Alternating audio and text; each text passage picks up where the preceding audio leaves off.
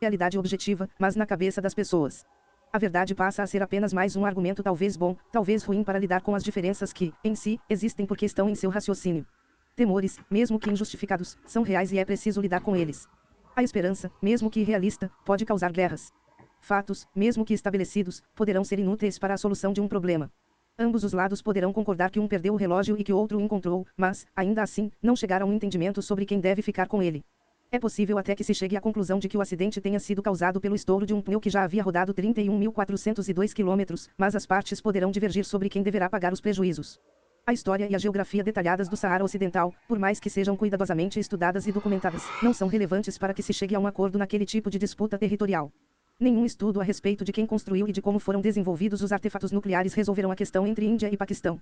Por mais que seja útil pesquisar a realidade objetiva, em última análise, o modo como cada lado enxerga essa realidade é que constitui o problema em uma negociação, e que abre uma janela para a sua solução. Coloque-se no lugar deles. A sua maneira de ver o mundo depende de onde você está. As pessoas tendem a enxergar apenas aquilo que desejam. A partir de um enorme volume de informações detalhadas, elas tendem a selecionar e focar nos fatos que confirmam sua percepção prévia, descartando ou interpretando erroneamente os que colocam sua crença em xeque. Cada um dos lados de uma negociação poderá enxergar apenas os méritos de seu caso e os defeitos do caso dos outros. A capacidade de perceber a situação do jeito que o outro lado percebe, por mais difícil que possa parecer, é uma das mais importantes habilidades que um negociador pode ter. Não basta saber que cada um tem um modo distinto de enxergar a situação. Se você desejar influenciá-los, é preciso também entender, de forma empática, o poder do ponto de vista do outro lado e sentir a força emocional que os leva a acreditar nele.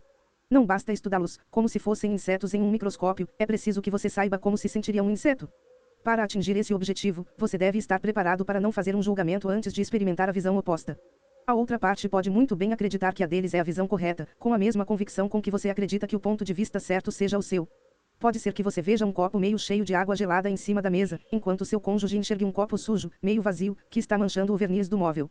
Considere as percepções antagônicas de inquilino e proprietário no momento de negociar um novo contrato de aluguel. Entender o ponto de vista do outro não significa concordar com ele. É verdade que um melhor entendimento do raciocínio do outro poderá levá-lo a reavaliar a sua própria visão acerca dos méritos da situação. Contudo, isso não é o custo de entender o ponto de vista alheio, mas sim o benefício. Isso permite que você reduza a área de conflito e também que avance em relação ao seu recém-enriquecido interesse próprio.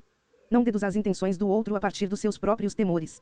As pessoas tendem a presumir que seus temores, quaisquer que sejam eles, serão confirmados pelas ações ou intenções do outro lado.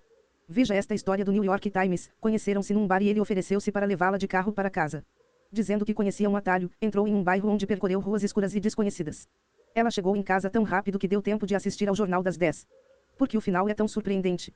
Presumimos coisas com base em nossos medos. É muito fácil adquirir o hábito de presumir o pior a partir do que o outro lado diga ou faça. Uma interpretação recheada de suspeição é geralmente consequência natural de uma percepção preexistente. Além disso, parece ser a coisa mais segura a fazer e mostra a quem está de fora como o outro lado é mal intencionado. De... Mas o custo de se interpretar da pior maneira possível o que quer que digam ou façam é que ideias novas, que possam levar a um entendimento, serão rejeitadas, e sutis mudanças de posição ignoradas ou descartadas. Não os culpe por seus próprios problemas. É tentador atribuir ao outro lado culpa de seus próprios problemas. A sua empresa é totalmente não confiável. Sempre que vocês vêm consertar o gerador da fábrica, fazem um trabalho sofrível e logo ele quebra novamente. Jogar a culpa no outro é uma prática realmente fácil, particularmente quando você sente que a outra parte é efetivamente responsável pelo problema. Contudo, mesmo que esse gesto seja justificável, é quase sempre contraproducente. Sob ataque, o outro lado passa a ficar na defensiva e resistirá ao que você tiver a dizer. Eles pararão de escutar, ou então farão um contra-ataque. Procurar culpados faz com que as pessoas se embaralhem com o problema. Quando discutir o problema, separe seus sintomas da pessoa com quem você estiver falando. O gerador, para o qual vocês têm prestado assistência técnica, quebrou novamente. Já é a terceira vez neste mês. Na primeira, ficou parado por uma semana inteira. Esta fábrica precisa de um gerador que funcione. Preciso de sua orientação a respeito de como minimizar o risco de quebra. Devemos substituir a empresa de manutenção, processar o fabricante ou o quê? Discutir as posições um do outro. Uma maneira de lidar com percepções distintas é tornando-as explícitas e discutindo-as com o outro lado. Desde que isso seja feito de forma franca e honesta, sem que um lado fique culpando o outro por suas visões diferentes do problema, essa conversa poderá resultar no entendimento necessário para que o outro lado leve a sério o que você diz, e vice-versa. Em uma negociação, é comum considerar desimportantes aqueles pontos externados pela outra parte percebidos como não impeditivos a um acordo. Pelo contrário, comunicar alto e bom som, de forma convincente, as coisas que você quiser dizer e que o outro lado gostaria de ouvir pode ser um dos melhores investimentos que se podem fazer como negociador. Considere as negociações sobre transferência tecnológica, ocorridas durante a plurinacional Conferência das Leis dos Oceanos. De 1974 a 1981, representantes de 150 países se reuniram em Nova York e Genebra para formular um conjunto de leis que governariam o uso dos oceanos, desde direitos de pesca até a mineração de manganês em águas profundas. Em determinado momento, representantes de países em desenvolvimento expressaram enorme interesse na troca de tecnologia e na aquisição de equipamentos de mineração do solo marítimo e de novo avançado dos países desenvolvidos. Os Estados Unidos e outras nações detentoras desse conhecimento não viram qualquer problema em satisfazer a esse desejo e, dessa forma, não deram qualquer importância à questão da transferência tecnológica. Tivessem dedicado mais tempo aos desdobramentos práticos dessa demanda, talvez suas propostas tivessem tido maior credibilidade e muito mais atratividade aos olhos dos países em desenvolvimento.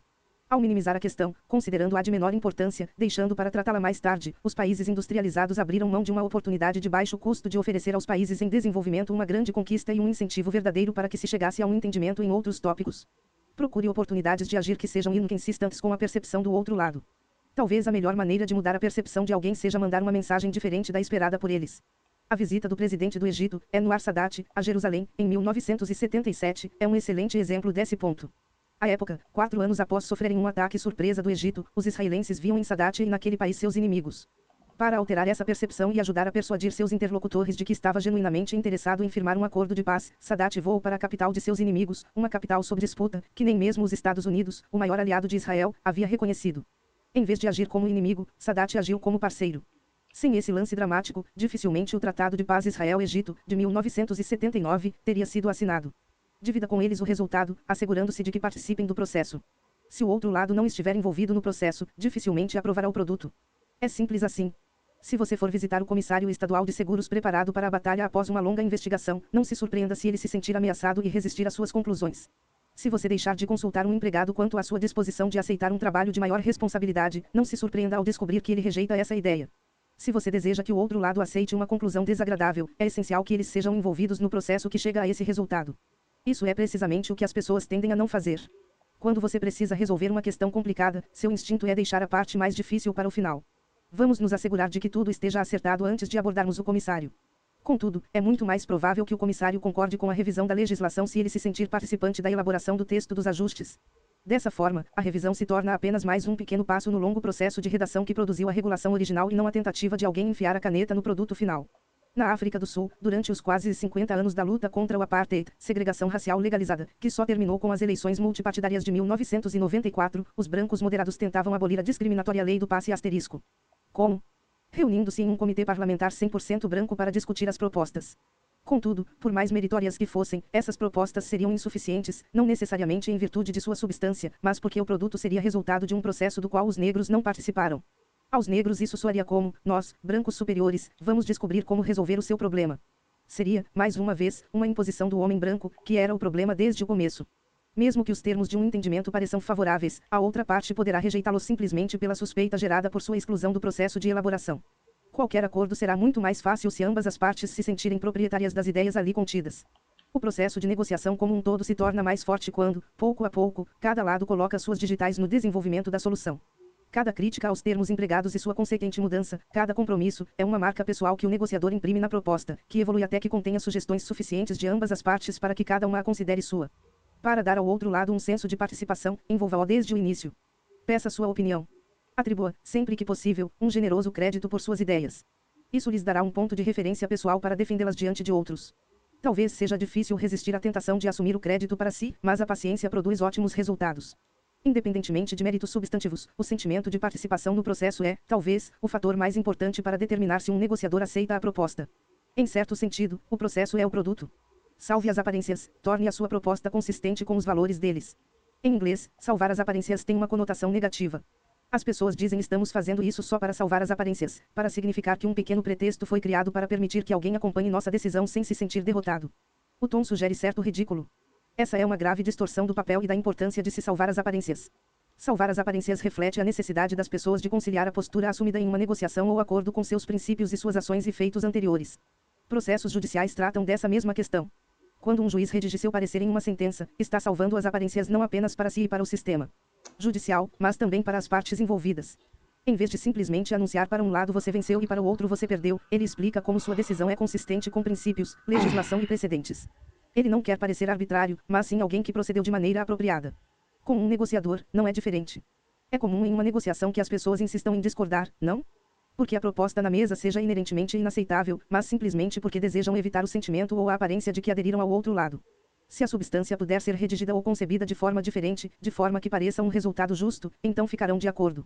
Os termos negociados entre uma grande cidade e sua comunidade hispânica sobre o acesso de seus membros a empregos municipais eram inaceitáveis para o prefeito até que o acordo foi revogado e essa mesma autoridade teve permissão de anunciá-lo, nos mesmos termos, como decisão sua, atendendo a uma promessa de campanha. Salvar as aparências envolve conciliar um acordo a princípios e a autoimagem dos negociadores. Sua importância não deve ser subestimada. Emoção. Em uma negociação, particularmente em uma amarga disputa, os sentimentos poderão ser mais importantes que a conversa. As partes poderão estar mais dispostas a brigar do que a trabalhar cooperativamente em prol de uma solução para um problema comum. As pessoas normalmente chegam a uma negociação se sentindo ameaçadas e conscientes de que há muito em jogo. Emoções de um lado induzirão emoções no outro. O medo poderá gerar raiva e a raiva, medo. As emoções poderão levar rapidamente a negociação a um impasse ou ao seu fim. Primeiramente, reconheça e entenda as emoções, as suas e as deles. Preste atenção a si mesmo durante uma negociação. Você está nervoso. Está com um vazio no estômago. Está zangado com o outro lado. Escute-os e tente captar o estado emocional deles. Pode ser útil escrever o que você sente talvez temeroso, preocupado, irado e, então, como gostaria de se sentir, confiante, relaxado. Faça o mesmo em relação a eles. Ao lidar com negociadores que representam suas organizações, é fácil tratá-los como meras bucas sem emoções. É importante lembrar-se de que, assim como você, eles também têm sentimentos, medos, esperanças e sonhos. Suas carreiras podem estar em risco. Pode haver questões sobre as quais eles sejam particularmente sensíveis e outras sobre as quais se sintam orgulhosos. E o problema das emoções não se limita aos negociadores. As pessoas comuns também têm emoções e elas podem ter uma visão ainda mais simplista ou antagônica da situação. Pergunte-se o que está produzindo as emoções. Por que você está com raiva? Por que eles estão com raiva? Será que eles estão magoados com acontecimentos pregressos e agora querem vingança? Será que as emoções de um assunto estão contaminando o outro? Será que problemas pessoais estão interferindo nos negócios? Nas negociações no Oriente Médio, tanto os israelenses quanto os palestinos sentem sua existência como povo ameaçada e, assim, desenvolveram puldaruças emoções, que agora permeiam questões das mais práticas e concretas, como a distribuição de água na margem ocidental, o que torna as conversas e a resolução dos problemas quase impossíveis. Como, no quadro mais amplo, ambas as partes pressentem que sua própria sobrevivência está em risco, isso contamina todas as demais discussões. Dê atenção às preocupações centrais. Durante negociações, muitas emoções são desencadeadas por um conjunto central de cinco interesses: autonomia, o desejo de fazer as próprias escolhas e controlar seu próprio destino, apreciação, o desejo de ser levado em conta e ser valorizado, afiliação, o desejo de pertencimento como membro aceito de algum grupo com que a pessoa se identifique, papel, o desejo de ter um propósito significativo, status, o desejo de ser corretamente percebido e reconhecido. Considerar esse conjunto poderá ajudar a estabelecer relacionamentos e criar um clima positivo para uma negociação bem-sucedida asterisco asterisco. Considere o papel da identidade. Outro desencadeador de fortes emoções negativas é a ameaça percebida à identidade, à autoimagem ou à autoestima de alguém. Como seres humanos, aplicamos nossa tendência geral de pensar de forma maniqueísta em relação à nossa autopercepção. Eu sou uma boa pessoa. Eu sou um bom gerente.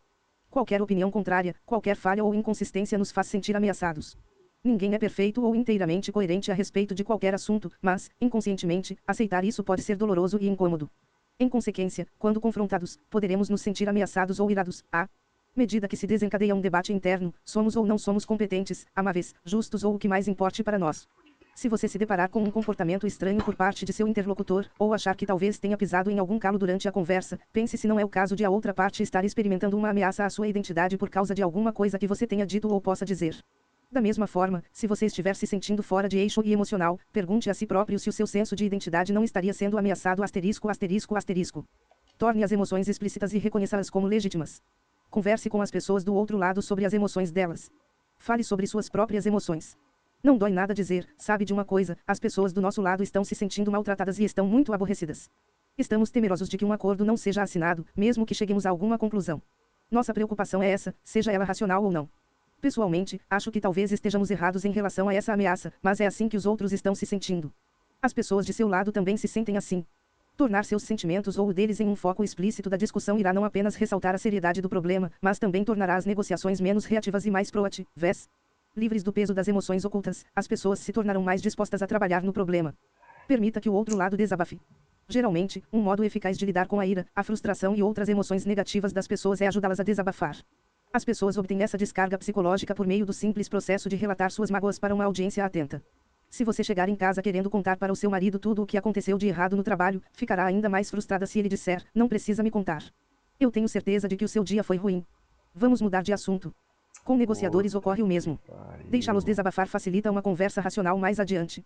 Além disso, se um negociador fizer um discurso furioso e, desse modo, mostrar a seus pares que não está sendo condescendente, pode ser que eles lhes deem maior autonomia na negociação.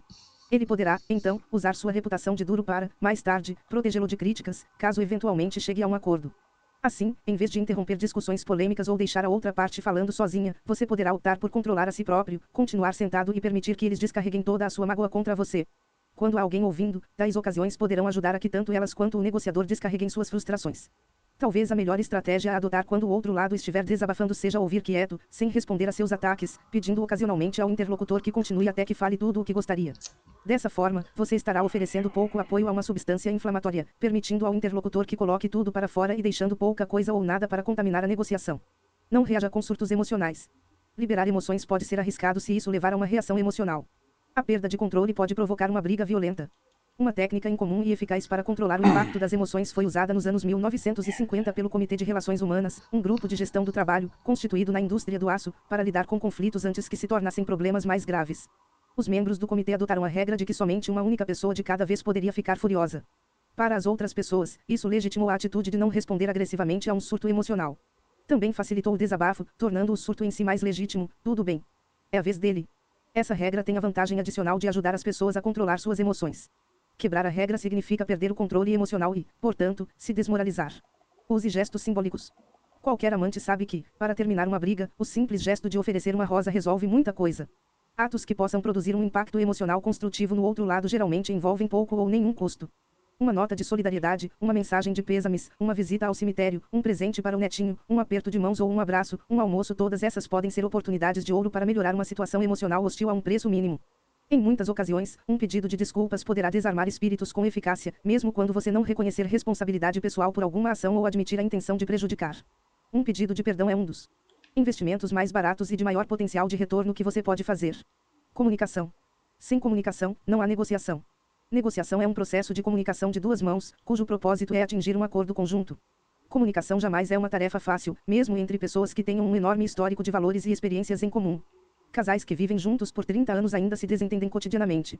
Logo, não surpreende que seja algo corriqueiro uma comunicação sofrível entre pessoas que não se conheçam bem ou que possam mutuamente sentir hostilidade ou suspeita em relação à outra. O que quer que você diga, deve esperar que o outro lado quase sempre entenda algo diferente. Existem três grandes problemas na comunicação. Primeiro, os negociadores poderão não estar falando um para o outro, pelo menos não de um modo com que possam se entender. É comum que ambos os lados desistam um do outro e que deixem Nossa de tentar estabelecer uma comunicação séria entre si passam a se falar apenas para impressionar terceiros ou seus pares. Em vez de tentar dançar harmoniosamente com seu parceiro de negociação, em prol de um resultado mutuamente satisfatório, tentam dar rasteiras um no outro. Em vez de tentar convencer seu parceiro a avançar para um estágio mais produtivo, tentam convencer os espectadores a tomar partido. Uma comunicação eficaz entre as partes se torna praticamente impossível se cada um jogar para a plateia. Mesmo que você esteja falando direta e claramente, seu interlocutor poderá não estar prestando atenção no que está sendo dito. Provavelmente, com igual frequência, você seria incapaz de repetir o que acabou de ouvir. Em uma negociação, você poderá estar tão preocupado em pensar no que vai dizer em seguida, no que irá responder a respeito daquele último ponto ou como irá abordar o seu próximo argumento que se esquece de ouvir o que o oponente está dizendo agora. Ou talvez você esteja ouvindo a seus pares com mais atenção do que ao outro lado. Afinal, são os seus pares a quem você deverá prestar contas dos resultados da negociação. São eles a quem você está tentando agradar.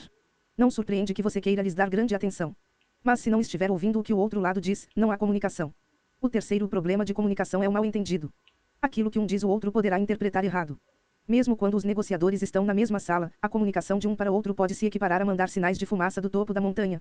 Quando as partes falam idiomas diferentes, a probabilidade de mal entendidos se multiplica. Por exemplo, em persa, aparentemente falta a palavra kam para mais o sentido positivo do inglês meio termo, conciliação, prevalecendo apenas o negativo, prejudicado, como em nossa integridade foi comprometida. Da mesma forma, a palavra mediator mediador, intermediário, em persa, sugere intrometido. Em 1980, o secretário-geral da ONU, Kurt Waldheim, foi ao Irã para negociar a soltura de diplomatas americanos que haviam sido feitos reféns por estudantes, logo após a revolução ocorrida no país. Seus esforços foram seriamente dificultados quando a televisão e a rádio estatais do Irã transmitiram um comentário que ele havia feito ao chegar ao país, vim como mediador para negociar uma conciliação. Uma hora após a declaração, seu automóvel estava sendo apedrejado por iranianos furiosos. O que pode ser feito acerca desses problemas de comunicação? Ouça ativamente e demonstre entender o que está Meu sendo dito. a necessidade Deus, de escutar é óbvia. Contudo, é difícil ouvir bem, especialmente sob o estresse de uma negociação. Ouvir permite que você entenda as percepções e as emoções do outro lado e entenda o que eles estão tentando dizer. Ouvir ativamente melhora não só aquilo que se escuta, mas também o que eles dizem. Se você ouvir atentamente e interromper ocasionalmente para dizer estou entendendo. Você quer dizer que, o outro lado perceberá que as pessoas não estão ali apenas